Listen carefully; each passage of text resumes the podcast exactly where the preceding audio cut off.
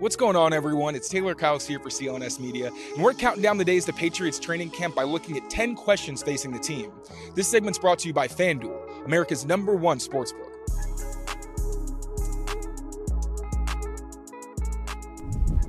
Today, we're looking at which late round picks and undrafted free agents could potentially sneak onto the Patriots roster.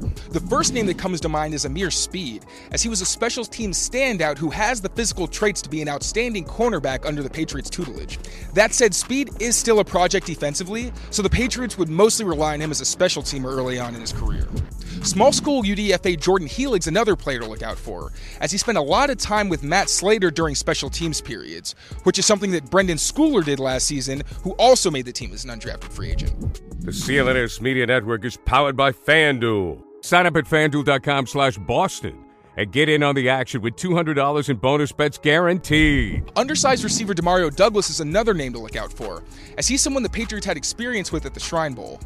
Not only did he fill the inside role for the Hoss concept the Patriots love with Julian Edelman, he actually sat out during the Shrine Bowl game because the Patriots were so encouraged by his practices. He's someone who can make magic with the ball in his hand, separate due to his speed and quickness, and provide a downfield option with the right matchups. That said, Douglas did fail to stand out in OTAs and minicamp practices, so it's going to be significant whether or not he can rise to the occasion once pads come on in training camp.